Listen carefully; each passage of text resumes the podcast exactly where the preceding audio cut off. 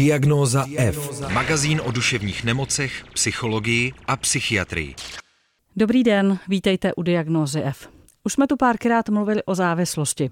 Naposledy nedávno, když mi svůj příběh vyprávěl Jirka, který se po 27 letech užívání heroinu a pervitinu rozhodl změnit svůj život a začít abstinovat. Možná se ale málo mluví o spoluzávislosti, což je fenomén, který závislost nějakým způsobem zřejmě pomáhá udržovat. O spoluzávislosti si budu dneska povídat s psycholožkou Ilonou Preslovou. Dobrý den, paní doktorko. Dobrý den. Koho se týká spoluzávislost? Teoreticky se spoluzávislost může týkat každého z nás. Komu se v našem okolí nebo v jeho okolí objeví někdo, kdo má, řekněme, něco, co se nazývá závislostní chování nebo sklon k nějaké závislosti. Je to krásné české slovo, které ehm, vyjadřuje nějaký náš vzor, nebo spíš vzorec chování, který nevědomky umožňuje závislost toho druhého. Většinou nějaké blízké osoby, partnera, dítěte, rodiče a podobně. Je to něco, co děláme dlouhodobě a co si většinou taky dlouhou dobu vůbec neuvědomujeme a nenahlížíme. A jaký je rozdíl mezi spoluzávislostí a to, že třeba nějakým způsobem návyk toho našeho blízkého člověka, nevím, jestli tolerovat nebo respektovat, tolerujeme, respektujeme? Hmm. Ta hranice je strašně křehká, je to, je to taková možná trochu hra ze slovy, ale zásadní je, kdy, kdy vlastně začneme mnohem víc řešit toho druhého a veškerý náš svůj život tomu uspůsobujeme, přizpůsobujeme, vlastně tolerujeme to na úkor sebe, svých třeba dětí a podobně. Kdy vlastně už to začne být řekněme, něčím jako toxické pro nás, nejen, nejen vlastně pro toho, koho se to týká. A jak se to vlastně tady projevuje? Jak poznáme, že třeba eh, dnes si budeme povídat třeba o rodičích, budeme si povídat o partnerech, pojďme začít třemi, eh, třeba eh, těmi partnery. Jak se tam pozná, že je ten partner spoluzávislý? Ono se to pozná trochu obtížně. Většinou si toho všimne někdo z okolí, než přímo my, kteří to vlastně nevědomky děláme. Ale krásně to ukazuje vlastně, když se podíváme, jak ten termín vznikl, nebo když se začal používat. On se začal používat někdy kolem 40. let minulého století, což už je jako relativně velmi dlouho. A vlastně se začal používat u partnerek alkoholiků, kdy vlastně si lidi, kteří jim pomáhali v léčbě a podobně, všimli toho, že ty ženy alkoholiků jsou si něčím podobný, nebo velice často se tam vyskytuje taková přehnaná obětavost, přehnaná péče a podobně, která vlastně začne být problém pro ten vztah v okamžiku, kdy se ten alkoholik odléčí a vlastně se nějakým způsobem změní, osamostatní se a ta žena je vlastně zvyklá o něj jako pečovat jako trochu nesvéprávného, nezodpovědného člověka. Takže vlastně takhle to vzniklo a možná na, na tom se dá vlastně nejlíp vysvětlit, eh, co to je, nebo eh, jak, jak se to vlastně jako projevuje. Ještě dřív, než se nám ten alkoholik odléčí, pojďme ano. ještě zůstat v té fázi, kdy se tedy to děje, tak eh, ona ta obětavost vlastně ale může být eh, velmi vlastně vysoce ceněná jako vlastnost, že jo? Bez zesporu. E, já jenom mám potřebu říct, že já jsem uvedla příklad alkoholiku, ale to se samozřejmě může týkat jakýchkoliv závislostí nebo možná i jakéhokoliv zneužívání ještě škodlivého, než to do té závislosti se dostane. A e, jak, jak to může vypadat? Může to vypadat například tím, že vlastně velmi omlouváme chování toho druhého, nebo že přebíráme zodpovědnost za za, za to, jestli zrovna třeba je v pořádku, nebere, abstinuje, nebo vlastně mu nějakým způsobem umožňujeme to jeho pití, že vlastně převezmeme třeba jeho roli v rodině, což je velice častý, zvlášť v našich partnerských vztazích, kde jsou ženy velmi emancipované a schopné, takže vlastně k těm dětem ještě přihodí jedno, jedno dospělé dítě a taky to pořád zvládají. Eh, může to, může to ale vypadat jako ještě různě a mnoha barvitě a e, může to ale taky vlastně mm, být i nejen v těch partnerských vztazích, ale i ve vztahu rodič-dítě, kdy, kdy obecně jakákoliv nemoc dítěte vlastně nějakým způsobem třeba může spojovat rodiče, kteří by normálně spolu už nebyli nebo měli velký problémy a a tak. Možná se dostávám dál, než, než vlastně je tohle téma, ale někdy to dítě může i podvědomně vlastně stále onemocnit nebo e, se vracet k té nemoci, protože vlastně podvědomě vnímá, že ty, děti, že ty rodiče jako spojuje a oni se třeba nerozchází a podobně. Že drží tu rodinu. Že drží tu rodinu. No. Když přece jenom se ještě vrátím k těm partnerům. Eh, zmínili jsme ženy alkoholičky, nebo eh, ženy alkoholiků, správně řečeno.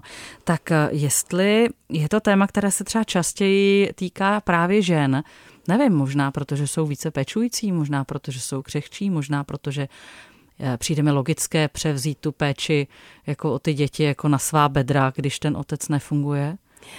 Je já to ženské téma? Já ze své zkušenosti mám, mám uh, pocit, že ženy k tomu mají větší sklon. Možná přesně tak, jak jste říkala, ehm, zvlášť třeba ženy, eh, který, který vlastně mají ty děti a podobně. Mnohem méně se to třeba objevuje v takových těch jako rovnocených eh, partnerských vztazích, kdy oba dělají jako kariéru a nemají, nemají vlastně tyhle ty další osoby, které jsou tam pečující. Ale nedá se říct, že by to bylo výlučně ženské téma. Možná to, to, to ta mužská spoluzávislost závislost vypadá trochu jinak. Eh, ne, nemusí být tak úplně jako zjevná pro, pro okolí a podobně. Ale jednoduše je to o tom, že partnerovi vadí závislost nebo zneužívání toho druhého, ale zároveň mu to něčem vyhovuje. A to, čemu to vlastně vyhovuje nebo usnadňuje ten život, si většinou ani jedna z ta strana neuvědomuje. Malinko jsme se dotkli už i rodičů, kteří mohou být nějakým způsobem spoluzávislí eh, v kontextu svých dětí, ale přece jenom se ještě držím těch partnerů a přemýšlím, že nás teď jako poslouchá někdo, kdo třeba něco podobného zažívá, má partnera, partnerku, který se potýká se závislostí a říká si, ale já ho přece kvůli takovéhle věci jako mám ho opustit, nebo, nebo co mám vlastně udělat. A říkám si, eh, ještě taková druhá podotázka, vlastně co mě teda v tom vztahu drží? No, my, myslím, že to mm, opouštění, eh, odejít ze vztahu, má být vlastně až poté, pokud všechny ostatní pokusy nějakým způsobem ten vztah zachránit nebo narovnat to naše fungování nevyšlo. Eh, opouštět je vlastně teď se trochu bojím říct, ale je to vlastně velmi snadné, když, to, když přeskočíme tu fázi zachraňování vztahu a, a, a podobně. Ale eh, co udělat? Eh, možná se jako pozastavit nebo odstoupit, možná třeba odjet někam na týden, trošku si srovnat um, to, co dělám já. Ne, protože když máme jednoho, nebo máme partnera, který, řekněme, je závislý, když budeme používat tohle slovo, který my adiktologové moc nemáme rádi, eh, tak, eh, tak vlastně se často to soustředí na to, proč on pije, proč fetuje, co můžu udělat, jak mu sehnat tu léčbu a podobně. Ale to to, co vlastně my, o čem se dneska bavíme, je, co tam dělám já, proč to dělám, proč vlastně někam jdu, řeším jeho problémy a, a, a podobně. Takže jako taková sebereflexe by se to dalo nazvat. A, a mě zrovna napadá odpověď, dělám to proto, že držím tu rodinu a máme ty děti. Ano. To je vlastně ale jako moc hezký cíl, moc hezká to je motivace. moc hezký cíl. Ale možná je do, dobrý se zeptat, za jakou cenu a jestli to, jak já zachraňuju tu rodinu, je pořád ještě dobrý příklad a vzor toho, co ukazuju těm dětem, jak fungují partnerské vztahy. Protože mimo jiný my našim dětem ukazujeme, jak se žije v partnerském vztahu. Někdy mu to ukazujeme v dobrém, někdy ve špatném, a, a, ale dáváme veliký model a to dítě si to odnáší. A já vůbec nejsem uh, propagátor toho rychle odcházet ze vztahu, ale někdy vlastně, když začneme trochu jinak, eh, fungovat ve vztahu, možná těm dětem eh, pomůžeme víc, než když uvidí maminku, teďka generalizujeme, ale může to být obráceně, která vlastně sklopí hlavu, nechá si všechno líbit, jenom aby jako zachránila tu rodinu. Tak si říkám, co si eh, holčička odnese do svých partnerských vztahů a co si tam odnese kluk. Že jo? O tom, jak vnímám, jak je důležitá mužská, ženská role, co, co, eh, jak to vlastně funguje, protože my, co by rodiče, jsme vlastně ten první model, který, mm, který to dítě zažívá a podle toho si potom něco hledá nebo od něčeho uniká a podobně. My už jsme se toho teda malinko dotkli, ale co teda je to, co ty pečující osoby, ty spoluzávislé osoby z závislosti svého partnera můžou mít jako přínos? Mm. To, co vy jste vlastně říká, že jako nevidějí úplně. Jo, ono to nemusí být jenom pečování, ono to může být taky velká kontrola, nebo můžu se tam dostat eh, do role jakýhosi soudce, který tomu druhému říká, tohle děláš dobře, teď je to špatně a podobně. Eh, můžu se tam dostat do, do něčeho, co je velmi omamný. A to je nějaká uh, role záchranáře. Že jo? Já tomu druhému pomůžu, já ho z toho dostanu. On vlastně kvůli mně uh, to udělá. Um, toužíme vlastně pomáhat, toužíme být užitečný v životě. Toužíme mít tu zásluhu na tom, že já jsem tu rodinu třeba zachránila nebo zachránil. Ta, ten pocit který tam hledáme, to nějakého uspokojení, nebo řekněme i úspěchu z toho, že jsem tu rodinu zvládla udržet, tak ten je srozumitelný lidsky, ale v některých situacích vlastně nemusí být vždycky jenom dobrý. Ono většina věcí, kterou děláme v životě, tak nám něco dává, něco přináší. Že? Upřímně řečeno, i, i ty škodlivé věci, které děláme, tak nám něco, eh, něco dávají, protože jinak bychom to dobrovolně nedělali. Jak těžký je mluvit eh, s lidmi spoluzávislými o tom, eh, že i oni mají nějakou roli v celém tom příběhu té závislosti v jejich rodinném nebo partnerském vztahu? Je to obrovsky těžký. Myslím, že je důležitý nebýt dva kroky před nimi, protože, jak jsem říkala, eh, okolí to často vidí, nebo odborník to může vidět, ale i blízký okolí, kolegové, kamarádi, ale ten člověk si na to musí přijít sám. Takže je to téma, který, když, když se k němu dostaneme, tak je to moc fajn, a, ale vlastně většinou začínáme eh, tím, že se někdo přijde poradit, co mám dělat s mým partnerem, manželem, který prostě pije fetuje, jsem, jsem z toho zoufala a podobně. Takže chce to trochu čas, aby si ten člověk na to trochu přišel a taky vlastně, aby se vůbec eh, začal zamýšlet nad tím, eh, co on tam dělá a k tomu se dostaneme přes to, jak mu v tom vztahu je a, a co to s ním udělalo a podobně. Takže ta otázka, no, eh, jak vám je po těch letech toho soužití, je taková docela dobrá vstupní brána k tomuto téma otevřít. Vy jste mluvila taky o tom, že je potřeba, nebo že je fajn předtím, než opustíme ten vztah, tak se ho nejdřív pokusit nějak jako narovnat. Mm-hmm. Jak se to dělá a jakou roli v tom třeba hraje nějaká ta změna toho člověka, který se potýká s tou závislostí? Jak se to dělá ve třech větách? to je teda těžký. Ehm, no, Eh, dělá se to tak, že, nebo asi by bylo fajn to tak dělat, že si člověk po nějaké době uvědomí, že opravdu to soužití není ideální a není ideální mimo jiný díky té, řekněme, závislosti. První krok je, že si počkám na to, kdy ten, kdy ten člověk je ten jakoby závislý, je ve stavu, kdy je ochoten a schopen mě vůbec naslouchat a naprosto otevřeně mu říkám, že mi na něm záleží, ale vadí mi to a to, že v tom už asi dál nemůžu žít, že zároveň mu chci pomoct a že zároveň se chci pokusit zachránit náš vztah nebo rodinu. A záleží na tom, jak moc ten druhý člověk je ochoten vůbec se na tom podílet, čekat, že bude nadšený a že řekne, jo jasně, já si uvědomuju, asi jsem to s tím pitím přeháněl, tak to je, to je trochu naivní, ale když to říkám jednoznačně a, zkusím to párkrát opakovat, tak je potom otázka, jestli ten druhý opravdu s tím něco chce dělat. To neznamená, že se bude hned léčit a podobně, ale vlastně dává mi najevo, že mu na tom vztahu taky záleží a mm, pak ta další cesta je vlastně většinou teda e, nějaká odborná služba, kde umožní nějaká třetí osoba přece jenom se o tom bavit bez nějakých velkých emocí a, a, a podobně. Takže a pak v okamžiku, kdy ten člověk se řekněme začne léčit, tak pak nastává ta, e, ta pro nás vlastně ideální situace, kdy i ten partner může přemýšlet na tom, co, co tam vlastně dělal, jak tomu nechtěně e, napomáhal, opravdu nechtěně, neuvědomovaně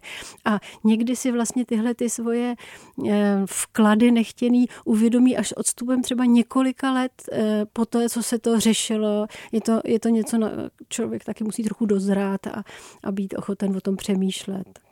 Zatím jsme hovořili o těch eh, partnerských vztazích a rodinných vztazích o něco více, ale pojďme se podívat na ty rodičovské vztahy. V léčbě závislostí potkáváme děti, nebo děti, děti svých rodičů, jsou to dospělí lidé a já se, když se tam potkáme někdy i s těmi rodiči, tak mě někdy jako napadne vlastně taková kacířská myšlenka, že vlastně se jako vůbec nedivím, že to dítě šlo touhletou cestou, že to jako vůbec nemělo jednoduché. Nicméně ty rodiče jsou v takové jako zvláštní pozici taky určitých jako umožňovačů. Co všechno vlastně ten rodič dělá, aby, a, a proč to dělá, aby eh, byl tím umožňovačem? Výchova je jedna z nejtěžších eh, činností, které v životě děláme a vlastně jsme na to relativně málo připravení. Vlastně jsme na tom připravení a ovlivněný tím, v čem jsme my vyrostli. Máme tendenci opakovat tu naši výchovu u svých dětí a podobně. Eh, proč vlastně se rodiče někdy nechtěně eh, napomůžou tomu, že, že to dítě spadne do nějaké závislosti, je opravdu asi široký téma, ale eh, jako primárně je to o tom, že my jako rodiče své děti milujeme a taky o ně pečujeme a vychováváme je. A vlastně někdy trochu prošvihneme tu situaci, kdy by se je měli už vést k nějaký určitý samostatnosti. A upřímně řečeno, a to je to téma naše dnešní, někdy je to taky pro nás těžký se smířit s tím, že už to dítě mě tak trochu jako nepotřebuje a e, že už vlastně nepotřebuje tu moji péči a že se dokáže v tom životě jako trochu samo e, postarat a podobně. Takže tu péči jako nezastavím, nezastavím. A mm, tak někde vlastně potom je strašně v úvozovkách pohodlný nebo přijatelný, když je to dítě nějak problémový, protože já tam pořád vlastně jako musím jako ten rodič fungovat. A oni opravdu, nebo oni ty děti vlastně, když pijou nebo fetujou, tak vlastně jsou něčím problémový, vlastně si je to jako nezralé chování, tudíž vlastně tam musí být nějaká autorita, tudíž nejlépe rodič, který vlastně tam dál tu výchovu dělá a, a kontroluje a zlobí se a pomáhá a chválí a podobně. A Protože logicky musí, protože to dítě potřebuje ano, pomoc. Ano, ano. Protože to dítě se chová stále jako dítě a ono už je mu třeba 35, že jo? Uh-huh, uh-huh. Jak eh, si toho takový rodič může všimnout. Je to také o tom, že, že třeba už to dítě, dospělé dítě, dospělý člověk přijde někam do léčby a přijedou na rodinný víkend a tam se to dozvědí. Nebo to je ta ideální situace. Že? To je, když dítě nastoupí, eh, nastoupí do léčby, když rodiče přijedou na rodinnou nebo partnerskou terapii, to, to je vlastně ideální, že? protože už tím projevuje, ob, obě strany tím projevují snahu a ochotu něco řešit a něco na napravit. Ale v životě to tak jako úplně jednoduchý nebývá. No a mm, to řešení jinak je, že jedna strana začne Eh, nebo chce to změnit. Vlastně, že buď se dítě dospěje a řekne si, ty já už takhle dál nechci, začnu se konečně chovat jako dospělý chlap nebo ženská, a nebo rodič přijde na to, že opravdu už pořád nechce mít doma jako malý miminko, který musí opečovávat a řekne si, tak já jsem se tady staral několik desítek let a už si chci taky užít svůj vlastní život, ať si dělá s tím životem, co chce. Je to trochu drsný, ale vlastně něčím je to velmi zdravý. Podotýkám, že se bavíme většinou o dospělých dětech. Takže asi něco jiného, když se bavíme o tom 13-letým problémovým uživateli. Že? No a teď, když k tomu ještě teda přičteme nějaký, jako, nějakou vlastně jako osobnost toho spoluzávislého, mm-hmm. který třeba vlastně v podobných podmínkách vyrostl, Eh, já nevím, jeho sebeúcta je minimální a je potřeba jí dohánět nějakou jako péčí o druhé lidi, tak jestli je tam vlastně jako možný nějaký jako náhled, mě přijde v tomhle kontextu poměrně dost jako složitý. To určitě je složitý, ale myslím si, že dospělost má jednu velkou výhodu, že vlastně, když chci a začnu nějakým způsobem na sobě pracovat, tak mám možnost věci změnit. Nemusím vždycky opakovat to, co se třeba nešťastnou náhodou nebo shodou okolností stalo v mém dětství a dospívání. Kdyby to tak bylo a byli bychom, byli bychom jako jednoznačně determinovaní tím, co, co jsme zažili, to bychom se nikam, co by společnost ne, ne, neposunuli. Ale jde to samozřejmě, ale není to vůbec jednoduchý, to s váma souhlasím. No. Já jsem na Instagramu narazila na profil uh, nějaké mladé ženy, která uh, ten profil má název spoluzávislá, takže tam vlastně uh, mluví, píše o tom, jak se léčí z té své spoluzávislosti. Jak se léčí spoluzávislost? Chtěla bych říct třeba psychoterapeuticky, ale jednoduše řečeno, Eh, náhledem na sebe, přemýšlením o sobě, co dělám, proč to dělám, proč některé věci dělám, i když mě třeba už nebaví nebo štvou a přesto je dělám. Co mě to vlastně dává? To je asi ta zásadní otázka. Co mě to přináší dobrýho, i když objektivně vím, že to není správně. To je ta cesta nějak pochopit, proč vlastně někdy tak jako ten život zvláštním způsobem komplikujeme, i když nechceme ale hledat to, co je objektivně správně eh, v situaci, kdy má člověk malé děti, musí být jako velmi těžké. Naprosto. To se nedá jinak, eh, jinak vysvětlit. Je to strašně těžký. V okamžiku, kdy mám malé děti, malí děti mají rádi maminku i tatínka, nechtějí, aby se rodina rozpadla, tak je strašně těžký se rozhodovat, kde je ta hranice, kde už mě to ničí, nebo já už se začínám chovat um, jako pro mě vlastně je to sebepoškozování nebo podobně. Eh, a mm, kde, kde vlastně to má cenu si nějakým způsobem obětovat. A já na to neznám jako správnou odpověď a v životě bych se jako netroufla nějakým klientům říkat, eh, teď už jako vlastně musíte odejít, nebo teď, ale eh, už jenom tím, když o tom začneme přemýšlet a začneme nejen řešit toho druhého, ale i vlastně nějakým způsobem řešit sebe nebo sebe reflektovat svoje chování, tak tak je to možná dobrý krok k tomu, to trošku jako narovnat. A ukázat, a znovu se vracím k těm dětem, ukázat těm dětem, že vlastně můžou být v životě situace, které nemají jednoznačně dobrý řešení, eh, které jsou složitý, kdy si ten, ani ten dospělý neví rady, ale vlastně se snaží, nezapomene v tom řešení nebo i v těch těžkých situacích na sebe, na, sebe, na svoje duševní zdraví, na svoji důstojnost, na svoje sebevědomí a podobně. Mě to ještě, mě ještě napadá, eh, že, bych to, že bychom to jenom na malou chvíli ještě od spoluzávislosti odvedli směrem k nějaké nemoci. Uh-huh. Jste z toho na začátku jako dotkla, že to dítě vlastně tou nemocí může nějak držet třeba ty rodiče pohromadě. A eh, přemýšlím, jestli pokud budeme nazírat závislost jako nemoc a vedle toho ale dáme nějakou nemoc, kterou jsme si zařejmě, a, a to je takový blbý, jako říct nespůsobili, protože ta závislost taky mm. není úplně jako a priori naše vina vždycky, ale eh, pokud je ten člověk v situaci, kdy třeba pečuje o těžce nemocného partnera, tak si říkám, jestli to tam jako ten fenomén nemůže se jako objevovat podobně. Já myslím, že to je téměř to stejný, že je vlastně jedno o jakou nemoc nebo o jaký, no, o, o, jaký onemocnění nebo třeba poruchu se, se jedná, že ten princip je tam vlastně pořád stejný. A když už jste to jako zmínila, tak eh, péče o těžce třeba nemocného partnera je obrovsky těžká situace pro tu pečující osobu, mimo jiný taky. Protože vlastně já se s ním ani nemůžu moc pohádat, nebo nemůžu být na něj naštvaná. A pak je něco, o čem se vlastně relativně málo mluví. Co to dělá s mojí psychikou, když ten druhý je dlouhodobě nemocný? Protože vlastně já můžu být podrážděná na toho nemocného člověka, může mě líst na nervy, může mě to štvát, že o něj vlastně musím pořád pečovat, ale zároveň vím, že že jako ne, je to něco ošklivého, co mě napadá a že, na, že si jako nemůžu ulevit. Je, je to, někdy je ta situace ob, jako mnohem vlastně těžší pro tu pečující osobu, protože ona si vlastně ani nemůže moc postěžovat, protože by ji všichni jako odsoudili, nebo ona si myslí, že by ji odsoudili třeba.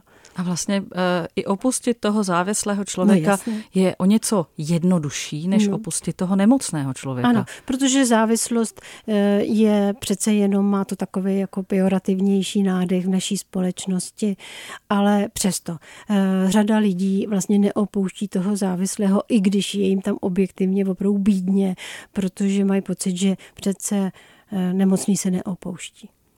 A myslíte, že ve společnosti morálně obhajitelné, když člověk opouští těžce nemocného? Ne. Vlastně, když o tom mluvíme u té závislosti, tak jako myslí na sebe, musí se chránit, eh, myslí na nějakou svoji integritu, tam je to tak jako, ta společnost to tak nějak jako pochopí. Ale pokud mám partnera, který je jako těžce nemocný a zažívám dost podobné věci, ano ale samozřejmě nemůžu mu říct, mám tě ráda, nemám ráda tvoji rakovinu.